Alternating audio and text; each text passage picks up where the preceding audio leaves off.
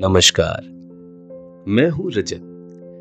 आज सुनिए लेखक रजत की लिखी स्लीप स्टोरी डाकिया।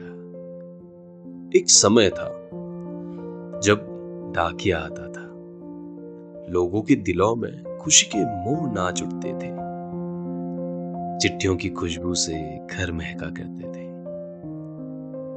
पर कभी यूँ भी तो होता होगा, किसी चिट्ठी से डाकिया के दिल में भी खुशी और प्रेम की नदियाँ बहती होंगी।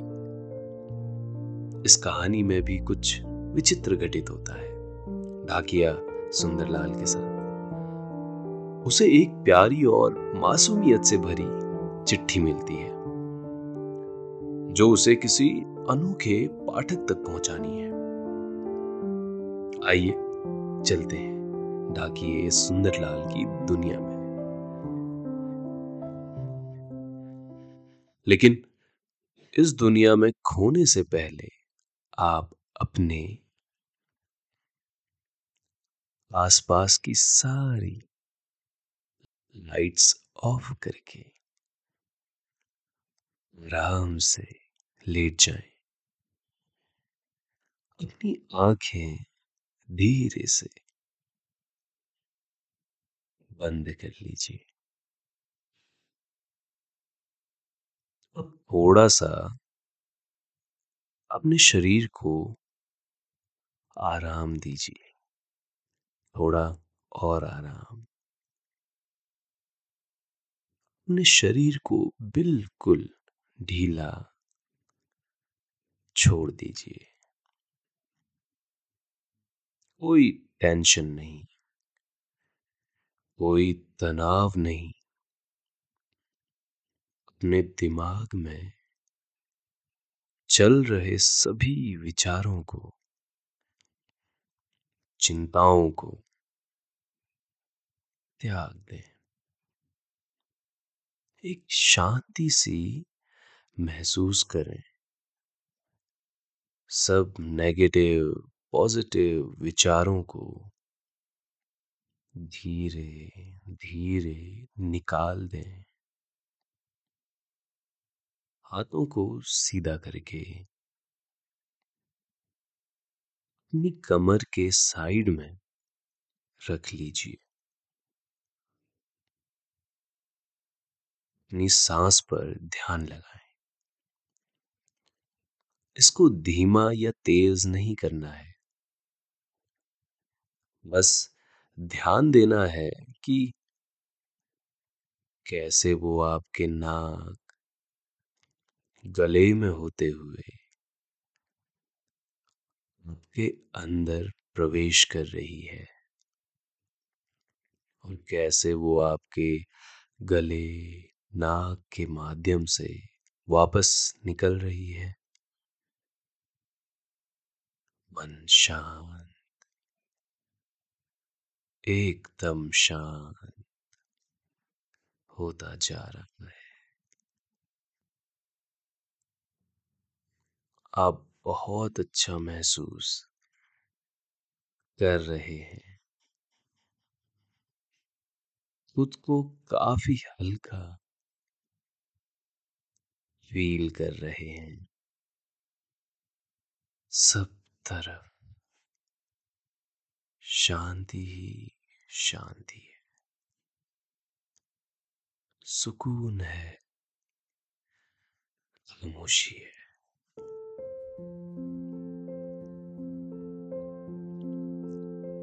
भाग्य किसी बादल की तरह होता है।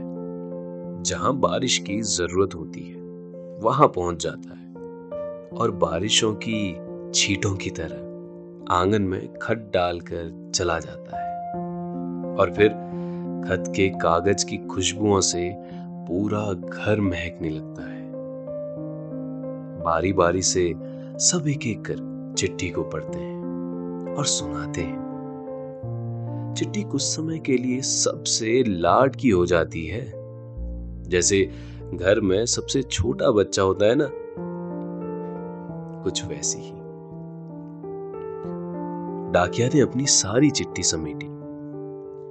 उसे झोले में रखा और अपनी साइकिल पर ट्रिन ट्रिन करता हुआ निकल पड़ा। ख्वाबों को बांटने, यादों को ताज़ा करने। खुशियों की नदियाँ बहाने, आसमां में तारे दिखाने, और चाँद की तरह चमक रहे खतों को दिल से आसमान तक पहुँचाने। भी आँखों में अजीब सी आस के साथ इंतज़ार करता है, डाकिए के आने का, और फिर उसके यूँ कहने का कि चिट्ठी आई है। किसी की आँखों में तितलियाँ उड़ने लगती हैं खुशियों की। कोई बस यूँ ही राह देख लेता है। डाकिया के आने की भले ही कोई चिट्ठी ना आई हो। बच्चे डाकिए की साइकिल के पीछे पीछे भागते और बड़ों के दिल उसकी साइकिल की ट्रिन ट्रिन से खिल उठते। डाकिया सुंदरलाल हमेशा से मुस्कुराता हुआ खतों को बांटता रहता। अपनी साइकिल पर घूमता रहता। जो काफ़ी पुरानी साइकिल है। सुंदर के बाबा भी इसी साइकिल पर दुकान जाया करते थे। सुंदर ने पहली बार यही साइकिल चलाई थी। तो बाबा से जब उसे ये साइकिल मिली उसने बस इसकी मरम्मत करवा ली। और कभी नई साइकिल खरीदने का ख्याल भी नहीं आया। साइकिल पुरानी होने के कारण दूर से ही उसके आने की आवाज़ आ जाती है। साइकिल किसी गली में आती है और गली के आखिरी घर की महिलाएँ बाहर आ जाती हैं। ये ख्याल लेकर कि क्या आज कोई खत आया होगा क्या मेरे लिए? गाँव ज़्यादा बड़ा नहीं है। चंद ही गलियाँ हैं। वो भी अलग अलग जगह। सुंदर सप्ताह में एक बार इस गाँव की गलियों में चिट्ठियाँ बांटा करता है। बाकी दिनों वो पास वाले गाँव में बांटता है। उसने छह गाँव संभाले हुए हैं। सभी गाँव वाले उसका प्रेम से स्वागत करते हैं। जिसे पढ़ना नहीं आता, वो रुक जाता। उसे पूरी चिट्ठी पढ़कर सुनाता। और अगर जवाब लिखना हो तो लिखकर चिट्ठी भी भेज देता। एक शाम, अपना काम खत्म कर कर वो घर लौट रहा था। तभी उसके सामने एक प्यारी बच्ची आकर खड़ी हो गई। उसने जल्दी से साइकिल रोकी और कहा, सोना, तुम ये क्या कर रही हो? वो लड़की, सोना। डाकिया सुंदर के पास आई और कहा, आप आज मेरे मेरे, आप आज मेरे गाँव, मेरे घर क्यों नहीं आए? डाकिया ने कहा, सोना, मैं तो आज पास वाले गाँव जाता हूँ ना, इसलिए तुम्हारे यहाँ तो मैं परसों आऊँगा। क्या हुआ? किसी की चिट्ठी आने वाली है? सोना ने मासूमियत से जवाब दिया। वो तो मुझे नहीं पता, पर मुझे एक चिट्ठी भेजना है। ये कहकर उसने एक लपेटा हुआ कागज़ सुंदर की तरफ़ बढ़ा दिया। सुंदर ने वो लिया। उसे आगे पीछे से देखा और कहा, इस पर तो कोई पता नहीं लिखा, कहाँ भेजनी है? सोना ने कहा, पता अगर पता होता तो मैं जाकर न मिलाती उससे। नहीं पता, जब भी तो चिट्ठी भेज रही हूँ, उसका नाम तो लिखा हुआ है ना इस पर? कागज़ पर एक तरफ़ मनु लिखा हुआ है। सुंदर ने अपने मन में सोचा, ये ज़रूर इसकी कोई नादानी होगी। इससे ज़्यादा सवाल पूछना ठीक नहीं। उसने कहा अच्छा ये तो बताओ, ये जनाब हैं कौन? सोना ने आसमां की तरफ़ हाथ दिखाते हुए कहा अरे, वो मेरा दोस्त है, प्यारा दोस्त। वो एक प्यारा तोता है, मनु। पूरे चार दिन हो गए, वो घर नहीं आया। यूँ तो रोज आ जाता है। मुझे उठाता भी वही था। और रात को माँ जब कहानी सुनाती थी तो वो भी सुनता था। और दिन में मेरे साथ खेलता भी था। हम बातें करते थे। वो बीच बीच में कहीं जाता था तो वापस भी आ जाता था। अब पता नहीं कहाँ चले गया। इसी वास्ते तो मैंने चिट्ठी लिखी है। आप तो डाकिए हो। आपको तो सबका पता। पता होगा ना? आप उस तक ये चिट्ठी पहुँचा देना। वो पढ़कर मेरे पास आ जाएगा। सुंदर उलझन में पड़ गया। अगर वो ये कहता कि वो उस तोते मनु तक वो ये चिट्ठी नहीं पहुँचा सकता तो सोना का दिल टूट जाएगा। पर सच कहेगा तो वो झूठ होगा। उसने कागज़ को सोचते हुए देखा। तभी सोना ने कहा, पर आप इसे मत पढ़ना। सुंदर ने फ़ौरन कहा, नहीं नहीं, मैं नहीं पढ़ता किसी की भी चिट्ठी। अगर कोई कहे पढ़ने को तो पढ़ देता हूँ, वरना मैं ऐसा कभी नहीं करता। सुंदर ने अपने झोले में से एक लिफाफा निकाला और उसे एक कागज़ में डाल दिया और कहा, मैं इसे चिपका देता हूँ ताकि और कोई इसे पढ़ ना पाए। और ये सही सलामत मनु तक पहुँच जाए। सोना ने कहा हाँ ये अच्छा रहेगा। सुंदर ने कहा, ठीक है सोना, मैं ये उस तक पहुँचा देता हूँ और आओ, मैं तुम्हें भी घर छोड़ देता हूँ। सोना ने जाते हुए कहा, नहीं, मैं खुद चली जाती हूँ, यही तो है घर। आप बस जल्दी से जवाब लेकर आना। ये कहकर सुना एक एक पैर पर उछलती हुई घर की तरफ़ चली गई। सुंदर भी सोचता हुआ अपने घर आ गया। रात हो गई, पर सुंदर को समझ नहीं आ रहा था। सोना की चिट्ठी के साथ क्या किया जाए? वो ऐसे ही उसे छोड़ भी तो नहीं सकता और पढ़ भी नहीं सकता। और उस तोते तक पहुँचाने की बात तो दूर की है।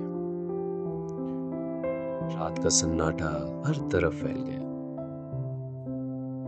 चाँद सितारे निकल आए और गाँव वाले सभी अपने घर के अंदर चले गए। सुंदर बाहर आँगन में आकर बैठ गया और आँगन में खिल रहे फूलों की खुशबू के साथ इस सुहानी रात का मज़ा लेने लगा तभी वहाँ से नीलम दादी गुजर रही थी। सुंदर ने उन्हें देखकर कहा, दादी, कहाँ से आ रही हो? दादी के हाथ में सामान था। तो सुंदर ने सोचा, वो उनके घर तक पहुँचाने में उनकी मदद कर देगा। दादी ने रुकते हुए कहा, यहीं गई थी, केसरी के यहाँ। उसने खाने के लिए रोक लिया। सुंदर ने कहा अच्छा आ जाओ, थोड़ी देर मेरे पास बैठ जाओ। सुंदर ने सोचा, थोड़ी देर वो उसके पास बैठेगी तो उन्हें आराम मिल जाएगा। केसरी दादी का घर थोड़ा सा आगे है, वो थक गई होगी। नीलम दादी आँगन में आने लगी। सुंदर ने जल्दी से उठकर उनके हाथ से सामान ले लिया और कहा अरे, ये तो बहुत हल्का है। नीलम दादी ने धीरे धीरे चलते हुए कहा, रुई है मेरे लाल, बत्ती बनाने के लिए लाई हूँ। दोनों आँगन में दरवाजे के बाहर लगे पत्थर पर बैठ गए। आँगन में आसपास लगे फूलों को देखकर दादी ने कहा तूने तो आँगन को बगीचा बना लिया, सुंदर ने कहा। अभी कहा बना? अभी धीरे धीरे लगा हूँ। थोड़े समय में बगीचा तैयार हो जाएगा। दोनों काफ़ी समय तक बात करते रहे। बातचीत के दौरान सुंदर ने पूछा, केसरी दादी कैसी हैं? नीलम दादी ने बताया, मस्त है वो तो। बस कभी कभी पहाड़ों पर जाने की बात पकड़कर बैठ जाती है। सुंदर ने पूछा, क्यों? उन्होंने बताया, वो पहले पहाड़ों पर ही रहती थी, फिर एक समय बाद इस गाँव में आ गई और फिर यहीं बस गई। पहले तो वो पहाड़ों पर आती जाती रहती थी, पर अब उम्र हो गई है और कम वक़्त मेरे घर तक आने में तो पचासों बार बैठती हैं। पहाड़ क्या जाएँगी? मैं तो कहती हूँ उनसे, अपनी आँखें बंद कर और ख्यालों में पहाड़ पर चली जा। नीलम दादी ने हँसते हुए कहा। सुंदर भी हंसने लगा। सुंदर को नीलम दादी का साथ अच्छा लगता है। उनसे मिलने का कोई कोई रास्ता निकाल ही लेता है। और जब मिल नहीं पाता, दादी खुद ही आ जाती हैं मिलने। ये कहते हुए कि, क्या हुआ आज? मिला नहीं तू? तू जो मिले तो मेरी रात ही नहीं होती। सुंदर यह सुनकर बहुत खुश होता। उसे अच्छा लगता। जितना प्यार वो दादी से करता है, दादी भी उससे उतना ही प्यार करती हैं। सुंदर ने कहा, वो पहाड़ों में क्या है? वहाँ तो मैं भी नहीं गया कभी. नीलम दादी ने कहा तो फ़ौरन जा। वहाँ नहीं गया तो फिर क्या किया? पहाड़ों की दुनिया अलग ही होती है, और जो वहाँ रहते हैं, उनका रहन सहन भी जुदा होता है हमसे। पर केसरी के जाने की वजह तो कुछ और ही है। क्या वजह? सुंदर ने पूछा। दादी ने बताया। वो एक जगह है, जहाँ ढेर सारे पंछी अपना जमावड़ा लगाते हैं। तरह तरह के पंछी सब एक साथ मिलकर आते हैं दिन में एक बार। और ये सिलसिला केसरी की वजह से ही शुरू हुआ था। सुंदर ने कहा, कैसे? दादी ने बताया, ये पहले बांसुरी बजाया करती थी। वहाँ पहाड़ पर एक पेड़ के नीचे रोज बैठकर रियाज किया करती थी। इसकी मधुर धुन सुनकर पंछियों ने वहाँ आना जाना शुरू कर दिया था। क्या पता उनकी आदत हो गई हो वहाँ आने की। या आज भी इस उम्मीद में आते हैं केसरी आ जाएगी कहीं से और उनके लिए बांसुरी बजाएगी, उनके साथ नाचेगी, गाएगी। सुंदर कुछ सोचने लगा। तो दादी ने कहा कहाँ खो गया? सुंदर ने बताया, कुछ नहीं ऐसे ही, पर मैंने तो कभी उन्हें बजाते हुए नहीं देखा। नीलम दादी ने हँसते हुए कहा, अब इतनी फूक थोड़ी ना निकले उसके अंदर से। दोनों इस बात पर हंसने लगे। सुंदर ने पूछा, वहाँ ऊपर पहाड़ पर तो फिर तोते भी बहुत आते होंगे? आते ही होंगे? क्यों? दादी ने कहा। सुंदर ने उन्हें सोना वाला किस्सा सुनाया। और कहा, अगर मुमकिन हो तो मैं कल वहाँ जाना चाहूँगा, पर जाकर करूँगा क्या? ये नहीं पता मुझे. दादी ने कहा, करना क्या है? मनु मनु, आवाज़ लगाना। अगर वो होगा तो आ जाएगा, और अगर आ जाए तो पढ़कर सुना देना चिट्ठी. सुंदर ने कहा पर क्या वो मेरी पुकार सुनेगा? दादी ने बड़े आत्मविश्वास के साथ कहा, ज़रूर सुनेगा। तोता और मैना इंसानों को अच्छे से समझते हैं और अगर उन्हें उनके रखे हुए नाम से पुकारो तो ज़रूर जवाब देते हैं। सुंदर ने कुछ देर सोचा और फिर जाने का तय किया। सवेरा होते ही वो हाथ गाड़ी लेकर नीलम दादी के यहाँ पहुँच गया। दादी ने ये देखा। ये क्या है? कहीं तू मुझे ले जाने की तो नहीं सोच रहा? सुंदर ने हामी में सर हिलाया। वहाँ दादी को गाड़ी में बिठा लिया। दोनों केसरी दादी के यहाँ पहुँच गए। केसरी दादी ने यह देखा और उन्हें पता चल गया वो कहाँ जा रहे हैं और उन्हें भी ले जाने आए हैं। तो वह खुशी से झूम उठी। सुंदर ने उन्हें गाड़ी में बिठाया और अपने सफ़र पर निकल पड़ा। सुंदर जोश खरोश में निकल तो गया, पर गाँव के बाहर निकल गया, आधा पहाड़ भी चढ़ गया, पर फिर थक गया। उसने गाड़ी एक पत्थर से बाँध ली। केसरी दादी ने कहा, अरे लाल, आराम कर ले, बाकी का सफ़र कल तय कर लेंगे। पर सुंदर ऐसा नहीं चाहता था। वो जल्द से जल्द वहाँ पहुँचना चाहता था।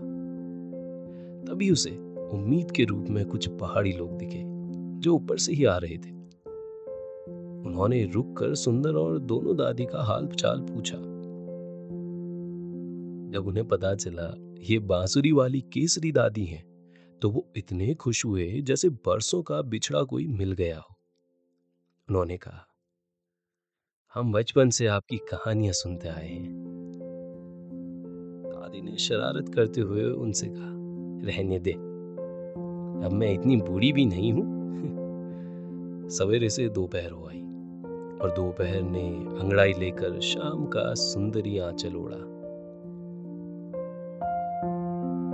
बड़ी लोगों की मदद से सभी उस जगह पहुँच गए, जहाँ पंछियों का जमावड़ा लगता था एक बड़ा सा बरगद का पेड़ है, जिसकी लताएँ ज़मीन पर जाकर एक और पेड़ के ऊपर में निकल आई हैं।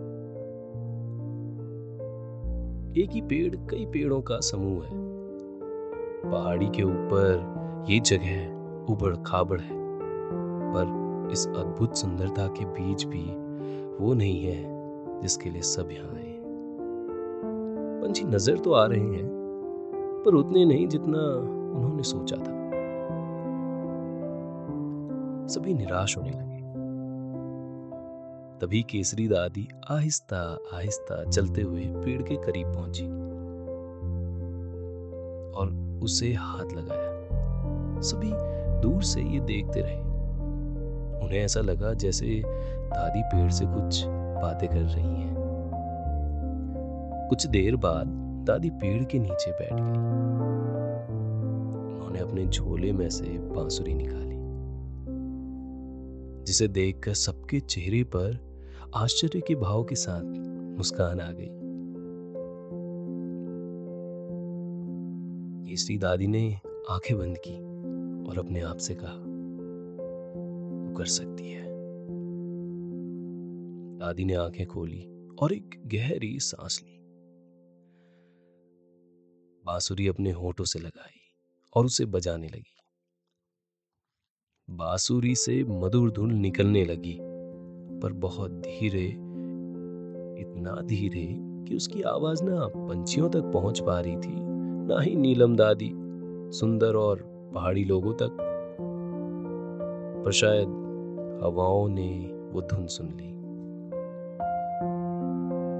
और वो धुन उन्हें जानी पहचानी से लगी।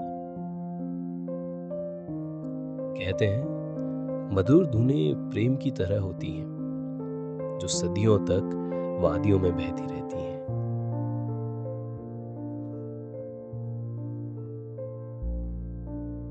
हवाएँ दादी का साथ देने लगी। वो दादी के होठों से मिलकर बांसुरी में जाने लगी और आवाज़ पड़ने लगी। गूंजने लगी।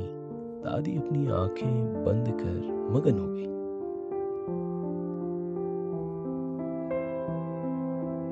नीलम दादी तो ये देख और सुनकर झूमने लगी। जल्द से जल्द कुछ पंछी आने लगे।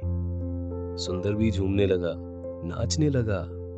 धीरे धीरे पंछियों का जमावड़ा लग गया अनगिनत पंछी जमा होने लगे। तरह तरह के पंछी। जैसे बरसों से इसी क्षण का इंतज़ार कर रहे हो। सभी पंछी पेड़ों पर और ज़मीन पर शांत होकर बैठ गए। कुछ पंछी दादी को घेर कर बैठ गए। उनके ऊपर उनके कंधे और बालों पर बैठ गए। सिर्फ़ आने वाले पंछियों की आवाज़ आ रही है। इतने पंछियों की आवाज़ के बाद भी बांसुरी की आवाज़ कम नहीं हुई। वो गूंज ही रही है। सुंदर दौड़कर पेड़ के पास पहुँचा और उसे जहाँ भी कोई तोता दिखाई दिया, वो आवाज़ लगाने लगा, मनु मनु। काफ़ी देर संघर्ष के बाद तोता उड़कर उसके चेहरे के सामने आ गया और कहने लगा, मनु मनु।